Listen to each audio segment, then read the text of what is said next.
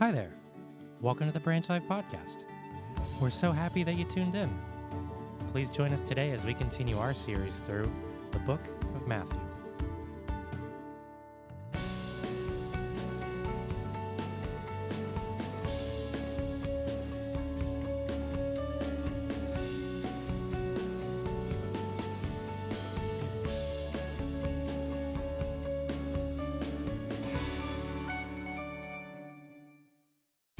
Thanks for joining us online as we go through a series called Asking for a Friend. Have you ever had one of those questions where you know you're supposed to know the answer, but you are so embarrassed to ask it? And then you kind of just pose it as, hey, I'm asking for a friend. Can anybody help me out with the answer to this question? Through this series, we will learn that Jesus loves to hear us asking him questions, and he loves to answer those back.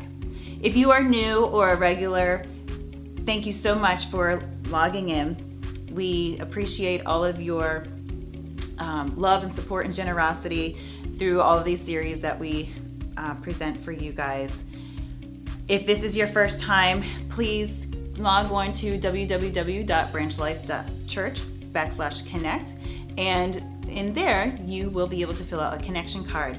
We would love to give you a new Matthew Journal as a free gift for um, logging in and joining us. If you would like more information about our church, you can also go to the website and we you can find out some events that what's going on and some more um, series that we have already done and just ways to help encourage you. So thanks for jumping in and we hope you enjoy this new series.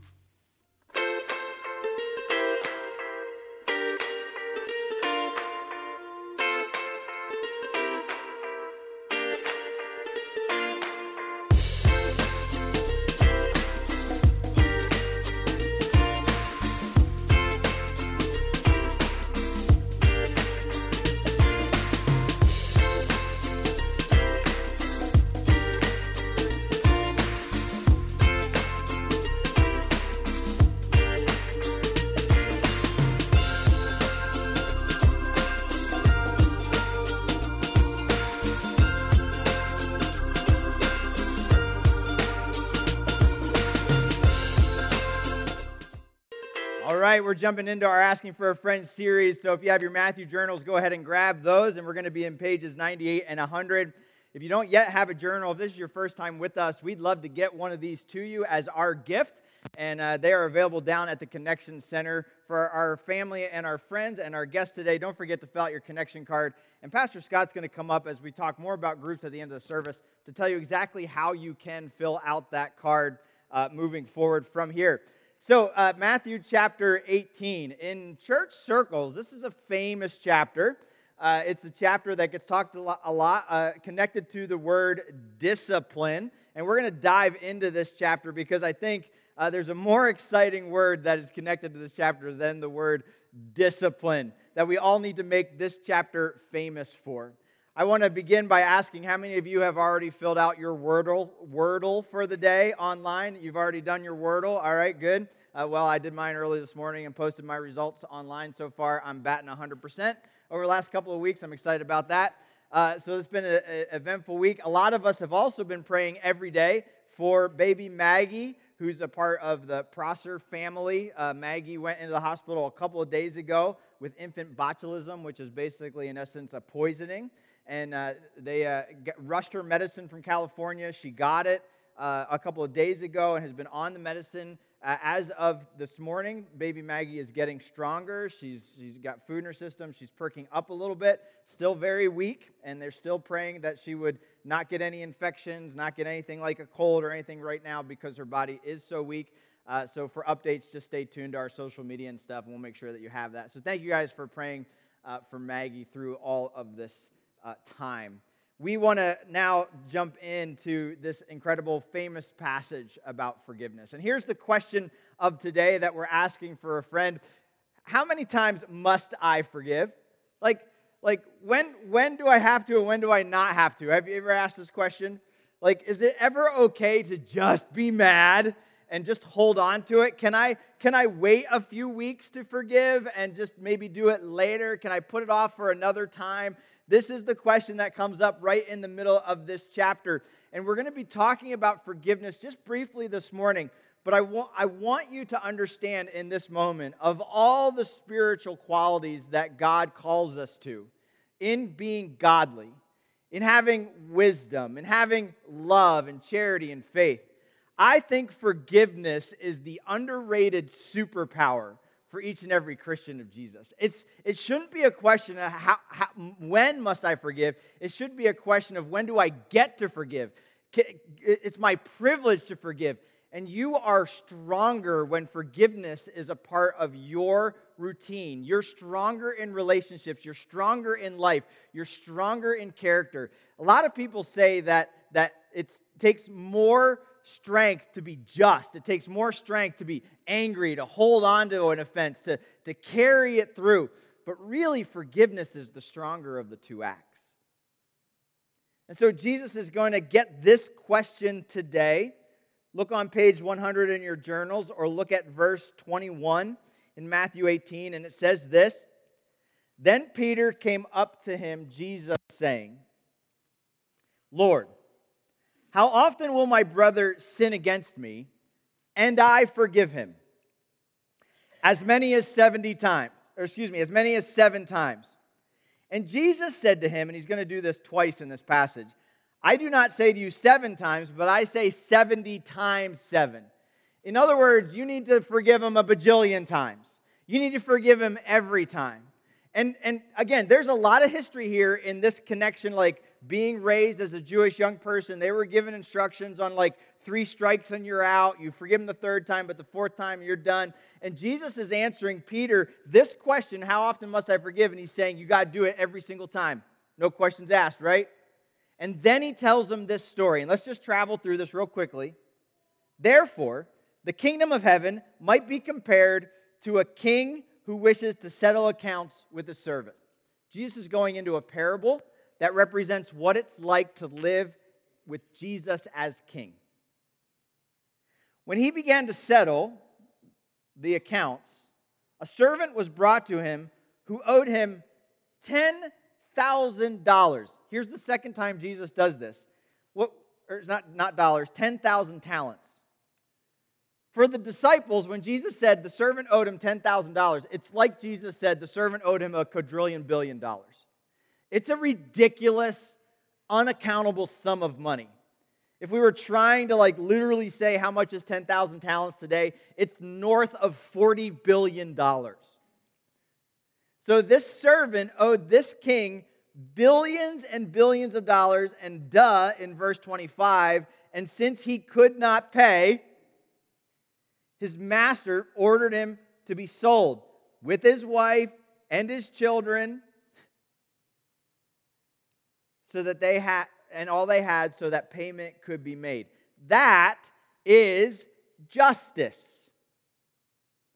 The, the debt was so great that the just thing to do was to now sell him, his family, his kids, and everything that they owed to repay the debt, the owe that he had. Well, the servant fell on his knees, imploring him, Have patience with me. I'll pay you everything. Yet his nose grew two feet longer. Verse 27 out of pity for him, the master of the servant released him. Circle, square, underline, highlight the word release. And forgave him the debt. But when the same servant went out, from the king, he found one of his fellow servants who owed him a hundred denarii. Again, being literal, 15K. Enough to buy a pretty nice used car. He seized him and began choking him, saying, Pay me what you owe. So his fellow servant fell down and pleaded with him, Have patience with me, and I will pay you same request. Verse 30 He, the servant, refused and went and put him in prison until he should pay the debt. And when the other servants saw what had taken place, they were greatly distressed. And wouldn't you be too?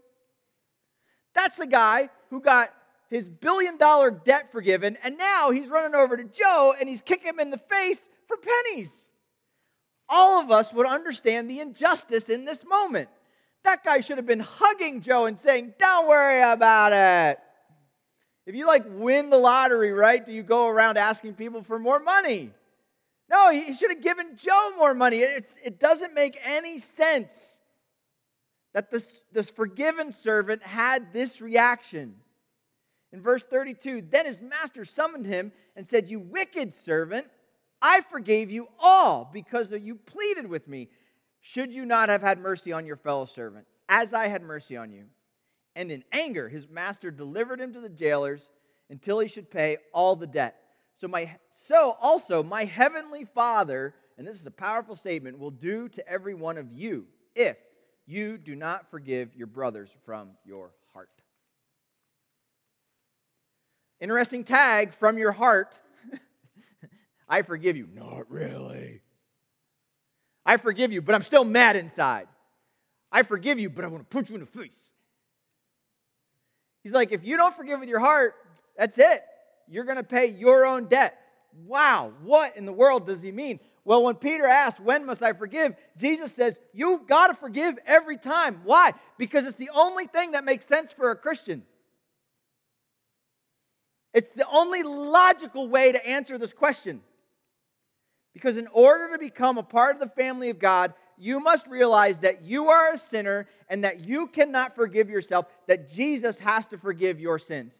And so you, you came crawling on your knees to Jesus and said, God, Please forgive me. I'm a sinner. I can't do it. I need your salvation. You sent your son to die on the cross for me. He rose again from the dead. I'm trusting in him for salvation. And God forgives you and brought you into the family of God. And you just won a $40 billion lottery. You are now the son and daughter of a king. You're going to live in heaven forever. In the, you're going to have streets paved with gold and the mansion built for you and the crystal sea as your view. And it's going to be unbelievable. Gathered together with the saints. God's going to be the light, new heaven and new earth. And it's just like, just it's awesome. And then you got mad at who for what? It doesn't make sense. And Jesus is reminding Peter I don't care what rules you've been told, I don't care what law someone gave you, the reaction for a Christian when it comes to forgiveness must be forgive every time. Here's, here's the truth principle of this forgiven people forgive people. Forgiven people forgive people, period. That's how this works. And if you cannot bring yourself to forgive someone, then what this parable is saying, then maybe you have not been forgiven. Maybe you did not come to Jesus in humility, truly confessing your sins and asking Him to cover them with the blood of Christ. Maybe you're playing a Christianity game. Maybe you're just like the Bible. Maybe you grew up in it forever. But if forgiveness, unforgiveness is a staple of who you are, then you don't understand forgiveness and what you've been forgiven. And then can you truly be saved? Because forgiven people forgive people. Forgiveness is the key to healthy relationships.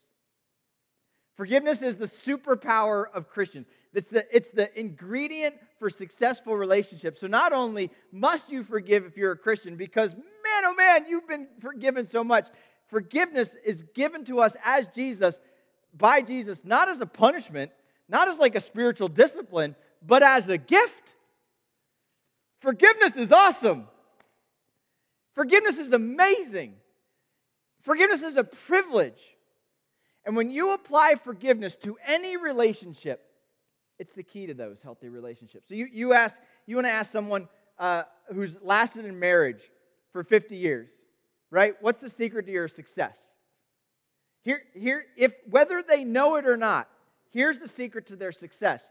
Successful marriages are simply a union between a man and woman who have both learned how to forgive well. That's it because they wouldn't be together otherwise.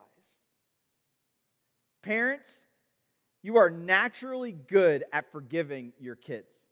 Listen, I was the good twin and I had a bad twin. I behaved, he did not. I was the staple child, he was the black sheep. Mom and dad still loved him. I know, right? They forgave him every time. They still called him a son, right? It's the son only a mother could love. Because parents get really good at forgiveness. Great parents are good at forgiving their kids. They don't hold their offenses against them. You didn't throw your kid out the first time you said no. You wanted to, but you didn't. You forgave them. You brought them back. You nurtured them. You, you, you rebuilt the relationship. And so, parents, healthy parents are healthy at forgiving. Siblings that are able to get along get along better when they are able to forgive one another, yet, siblings get, have a really hard time forgiving. That's my toy. I saw it first. I hate you. Bam. But when you ever see these two kids that get along really well, how do they do that? They're constantly forgiving each other for stealing their toys, for punching them in the face, for spilling their juice, for getting them in trouble with mom, even when they're the good twin. Forgiveness is the key to healthy relationships. At work, at school, on your, on your team. Forgiveness is this powerful super ingredient for healthy relationships. Here's, here's the truth of the matter when it comes to relationships you will get hurt. You're going to get hurt. Husband, you're going to get hurt by your wife. Wife, you're going to get hurt by your husband.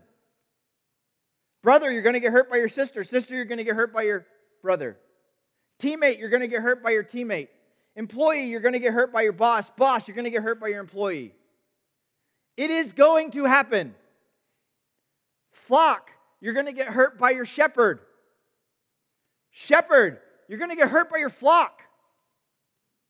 Friendly fire is real. Pain will come. It is guaranteed. Rule number two in relationships, promise number two you will hurt someone.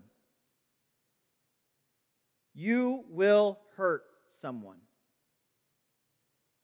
I, I heard, I've told the story a couple times. I heard my friend, I, we were playing a game at college where we were pushing a, this is stupid, we're pushing a, a 15 passenger van through the quad without the engine on, in neutral. The team that could push their fan the fastest wins.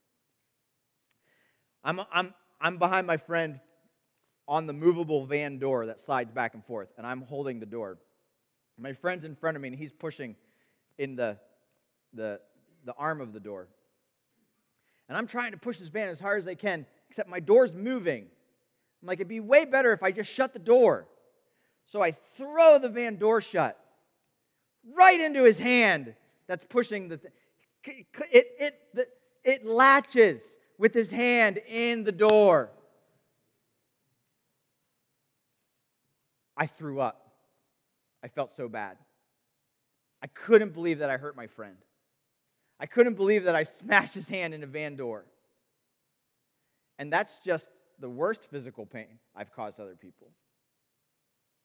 When you make a choice that unintentionally hurts the people that you love the most, when you make a choice that intentionally hurts the people that you love the most, we've all been there where we've done something, said something, chosen the wrong path, went the wrong direction, lost our temper, handled the money improperly, uh, uh, cursed somebody out, and we hurt someone.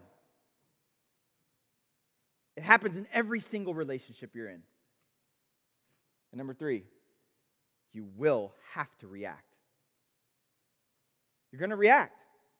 Either you're going to grow colder you're going to go warmer. Either you're going to apologize or you're going to get angrier. Either it's going to escalate or it's going to de escalate. And you're going to have, you're going to stuff it down and pretend it never happened. You are going to have to react. Listen, you are in a constant pattern of dealing with hurt hurt that you've caused and hurt that has been caused by others.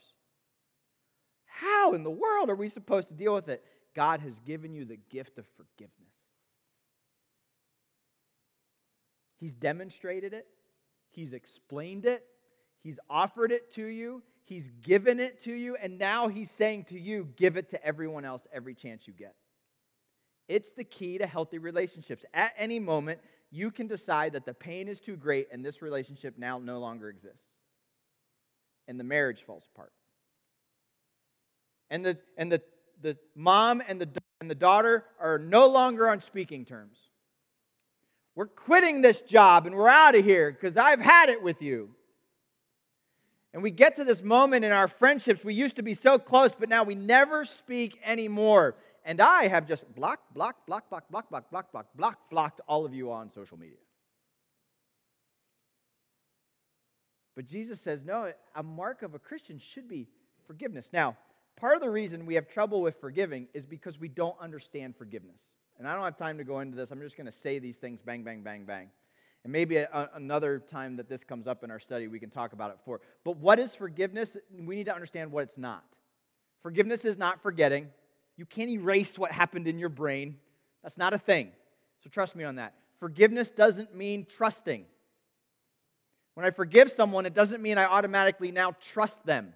It's not blind trust. If someone has repeated bad behavior and you're in the 70th time, 70th time, it doesn't mean that you now trust them completely. It doesn't mean you erase appropriate boundaries. It, it, it's not, that's not forgiveness. Forgiveness does not mean uh, striving to be unjust or not caring about justice. Sometimes people do things when they hurt others that require justice, that require punishment, that require appropriate rep- retributions. Life is choices, choices have consequences. My forgiveness is not saying I now no longer want there to be justice. That's not forgiveness either. Forgiveness is releasing them from control on your heart. Forgiveness is letting it go in your spirit, dropping it, there's a $40 billion debt that the master has, and he drops it. He lets it go. Now I trust God with wisdom for boundaries, with wisdom with my trust. How will I give my heart out again? Will I give it the same way as I did last time? Probably not. What, what, what should the justice be in this moment? I leave that justice in God's hands, allowing Him to move it forward as He sees fit so that I can forgive, release someone from control of my heart. You see, when you don't forgive, you're just allowing another person's hurt to continue to damage you. When you forgive, you then release yourself from the control that that person has. That, that takes incredible strength. To truly, truly, truly say, I acknowledge the hurt and I'm letting it go, even if they never apologize. Here's my favorite piece of advice about forgiveness in every relationship pre approved forgiveness. You need to pre approve forgiveness. Wives, pre approve that you will forgive your husband for everything he will ever say. Pre approve him for forgiveness. Husbands, pre approve your wives. Pre approve your wives for, for anything that they might do that might annoy you or hurt your feelings. Pre approve your kids, pre approve your friends, pre approve your coworkers to say, I'm coming into this with your forgiveness already pre done so that when it happens, I don't even have to consider whether or not I'm going to forgive you. Every pre marriage counseling session that, we, that I have as a pastor, I say, listen, you're going to have to decide now that you're going to forgive your husband and wife for everything they're ever going to do. Decide it now. Because it really, really, really hurts when it happens and you're taking the decision off the table. I'm going to forgive them in this moment. And what does that mean? And what does that look like? And how does it work? That's what you want to work on before the hurt comes. So Jesus gives us an incredible parable about forgiveness, and he's starting to help us understand and appreciate how powerful forgiveness is for each and every one of us and it doesn't make sense to not be forgiving so so we need to do it now how do we get to this discussion of forgiveness well if we go back to the beginning of the chapter he starts off by saying we're all going to need forgiveness in our lives. We're all going to need forgiveness in our lives. And, and what, you do, what do you do when you are wrong or wronged? What are the steps that we need to take? And so Jesus had gotten really practical to help you and I work towards forgiveness, whether we're the offender or whether we're the one that have been offended. So, Matthew chapter 18, if you flip back in 98, starting in verse 15, he gives us these three super practical steps. And a lot of times we, we put ourselves in the place of the person who's being offended. This passage is for both the person being offended and the one who is offended. First, he says this If your brother sins against you, go and tell him his fault, the thing between you and him. If he listens to you, you've gained a brother. If he doesn't listen, take one or two others along with you, that the charge might be established by the evidence of two or three witnesses. If he refuses to listen to them, tell it to the church. If he refuses to listen even to the church, let him be to you as a Gentile and a tax collector. And truly I say to you, whoever, whatever you bind on earth will be bound in heaven, whatever you loose on earth will be loosed in heaven.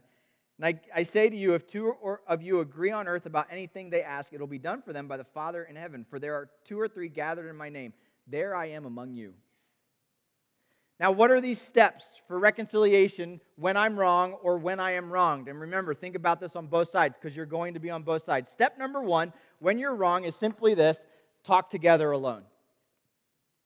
When somebody hurts you or when you hurt someone, you want to get to the point where you have a conversation alone, one on one. You hurt my feelings. You said this. You did this. It bothered me. It hurt me. It upset me. It's, it's, it's caused me pain, anguish, anxiety, whatever it might be. And you have that conversation together in love with the goal of restoration. So we think about this often as the first step in discipline, in church discipline. And, and that's not wrong. This is the first step in correcting someone's bad behavior.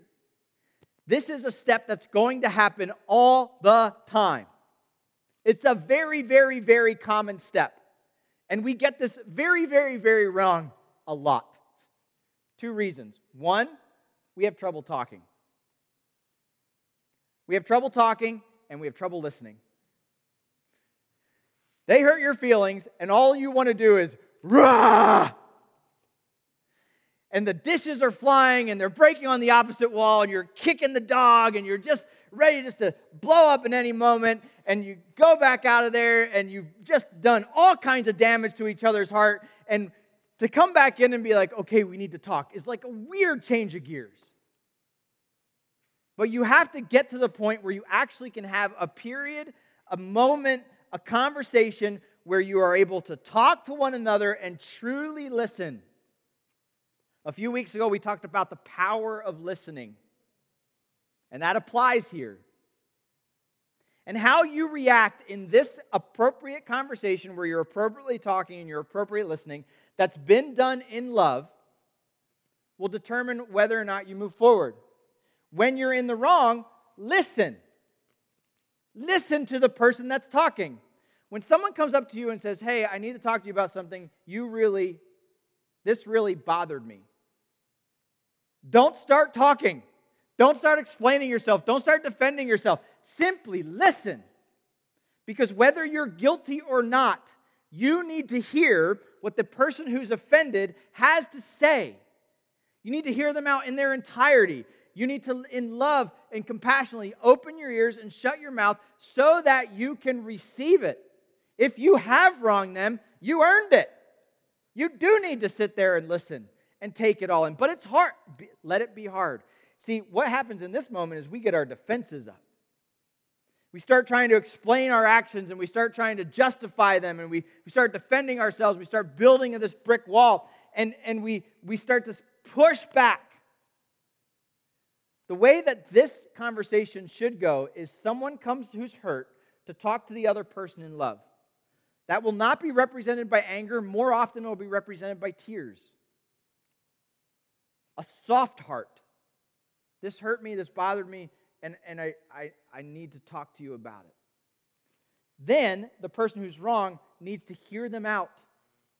Listen and hear. That means understand. Put yourself in their shoes and then apologize. I am sorry. Will you please forgive me? When that happens, you gain a brother. The relationship becomes better, stronger, healthier. This is a very powerful practice when done well. Married couples, you're going to do it all the time. Siblings, all the time. coworkers, all the time. It's going to happen. Naturally, it's going to happen. It doesn't have to be a big deal. It doesn't have to be a lunch. It doesn't have to be a dinner. It can become something that you're natural at. So if you're being confronted, listen. If you're confronting, talk in love. What happens, though, if the person who was in the wrong doesn't admit it? Well, go to the next step. In verse 16, if they have not done it, then you're going to talk together with a few in love, same principle, to restore.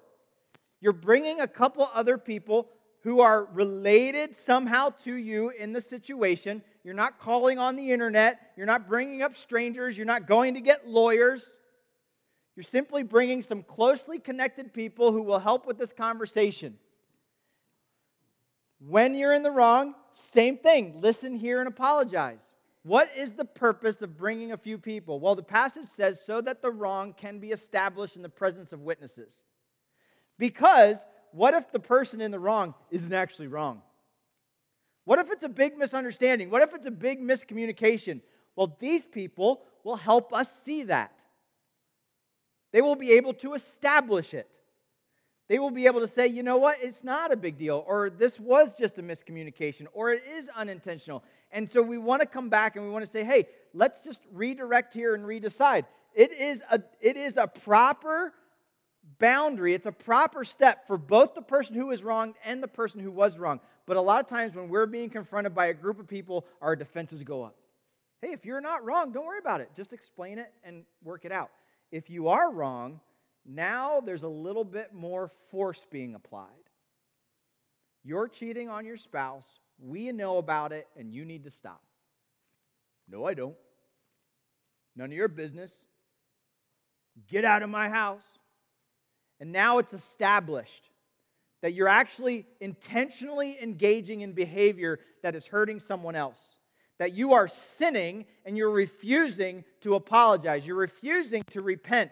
You're refusing to make a change. In that case, uh, other people need to be aware, not in a gossip way, need to be aware that this has actually happened and it's causing you offense. Now, if you in this moment, because other people came, you apologize, you hear, you apologize, and you work it out, it goes no further, a brother has been gained. Or go to the next step. Verse 17 then says, after that second step, tell it to the church in love. Now, this is where it gets a little bit confusing. There's, a, there's an incredibly interesting theological moment here because the word church is only used twice in the book of Matthew. This is the second time. The first time it was used, Jesus said to uh, Peter, On this rock I'm going to uh, build my church, and the gates of hell will not storm against it. So we know that the mission of the church is to storm the gates of hell to pull people out. In this instance, Jesus is saying again to Peter, Tell it to the church. Well, who's the church? It's not the building. You don't come up to the building and be like, Building, my husband is a jerk. Okay, so the church is not a building. It's not the worship service. This is not the church. This is a worship service where the church gathers. I'm not bringing someone up on the platform and be like, oh, excuse me, I'm going to interrupt this for a second. I need to tell you about Chris. Chris has crossed the line and he did this, this, this, this, this, and this. That's, that's not what this is talking about. It's not tattling to the worship service. Telling it to the church means bringing the people that you are living in community with into the circumstance, into the wrong, into the unrepentant sin. And then as a family, when you're bringing in, and it, it's the church, it's not even everyone. It doesn't say the pastor. It's not my job to come run over to you and fix the wrong or offense that's happening in your life. May I be a part of this process? Sure, it may happen. But it ideally is happening with the people that you're doing community with. Where might this show up? It might show up in a small group. That's telling it to the church. It might, it might show up in a, in a team gathering, in a huddle. It, it may show up with the uh, church elders and overseers and leaders. But when I tell it to the church, I'm talking to, to involved members of my community, people that I do life with, This is not bringing a thousand people into my issue. It's bringing key people that I do life with, my family, into this conversation.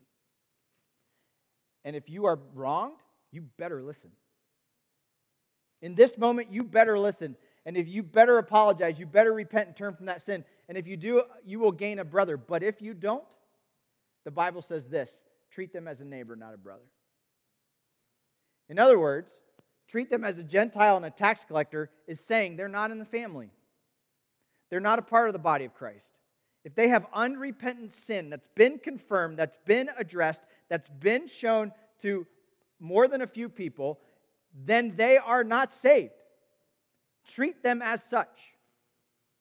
This is not a shunning where I turn my back on them. And we don't talk to that person because they decided that they weren't going to repent from that sin.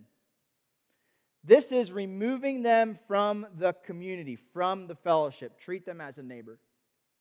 Now, what does the Bible say about neighbors? Love the Lord your God with all your heart and love your neighbor as yourself. Do I still love the brother who's unrepentant? No longer a brother. Do I still love the person who's unrepentant? Yes, I do.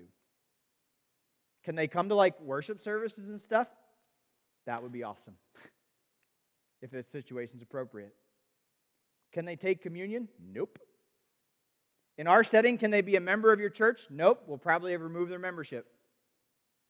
They're not a part of the family. They're a neighbor who can visit. They're a neighbor who can hear about Jesus, but they have to turn their life back over to Jesus. And so I treat someone as a neighbor, not as a brother, when they are wronged. When you're wrong, the whole point of this is so that you will listen here and apologize. So in Matthew chapter 18, when Jesus gives us this incredible lesson on forgiveness, he gives us a mechanism to deal with what, the wrongs that people do. And these steps can help encourage us as we go along the way. And it gives us the context of the church as a place to, I'm missing a slide, but that's right, as a place to have these conversations. If you have not yet put your faith and trust in the Lord Jesus Christ, today we want to encourage you to make that decision. Jesus has forgiven you everything. And he wants you to be a part of his family and his community where we can work together in love and forgiveness to be better, to be stronger, to heal. The church is that community in which we do life together. That's the blessing of the church. I'm not coming to a building, I'm not coming to a worship service. We don't do church, we are the church. And we gather in community in big settings on Sundays and in small settings throughout the week. And this community gathering does incredible stuff for us. When we gather in the power of community, life is better together. You build relationships with people where you can talk about the good things and the bad things, the hard things and the soft things, the shallow things and the deep things. Life is better together. It's better to celebrate birthdays together. It's better to celebrate victories together. It's better to have someone with you when life gets hard. One of our small groups right now is putting meals together for the Prosser family because baby Maggie's in the hospital. That's life being better together. When we are together in our groups doing community, we grow stronger. We're, we're able to grow in our faith. We're able to encourage each other and go deeper in our knowledge of God. We're able to do more in the power of many than, in the, than we would in the power of a few. When we are in community together, we reach farther. We have a greater impact we are able to, to love and demonstrate the love of Jesus to our neighbors and, and shine brighter. Jesus says, Go out and be the light of the world, right? One light puts together with two lights is now twice as bright. Put them all in a bonfire, and you've got some incredible magic happening. That's what happens in groups. That's what happens in community. That's what happens when the church is the church. If you've been a part of Branch Life Church or any church and, and you've just come in on a Sunday morning and, and, and shown up occasionally and then kind of left and thought that you did the church thing without engaging in community, what we're encouraging you today to do is to go deeper into community. And at Branch Life Church, we believe that means, yes, getting together and worshiping on Sunday mornings, but it also means meeting up with one another in smaller community groups, in smaller settings where we can go deeper and be stronger we want to encourage you to think about how you can connect and connect in community over this next week. And Pastor Scott's going to come up and tell you a little bit about how you can use the connection card to do that. And next week, we're going to talk about this question Is marriage forever? Hey guys, thanks again for diving into God's Word with us. We hope it spoke to you in a special way. Don't forget to fill out your connection card before you log off. You may go to branchlife.church or you can find it in the chat area and click on the link. If this was a blessing to you, it would be a favor to us if you could pass the word along. Share it online, tag a friend, or by word of mouth. Who knows how God can speak to you or to others through this series. Anytime you would like to connect with us, come right back onto our website or onto our YouTube channel, Facebook, and hopefully you can find um, ways to connect with us, more series to dive into, and just ways to help encourage you throughout your day. Thanks again. Bye.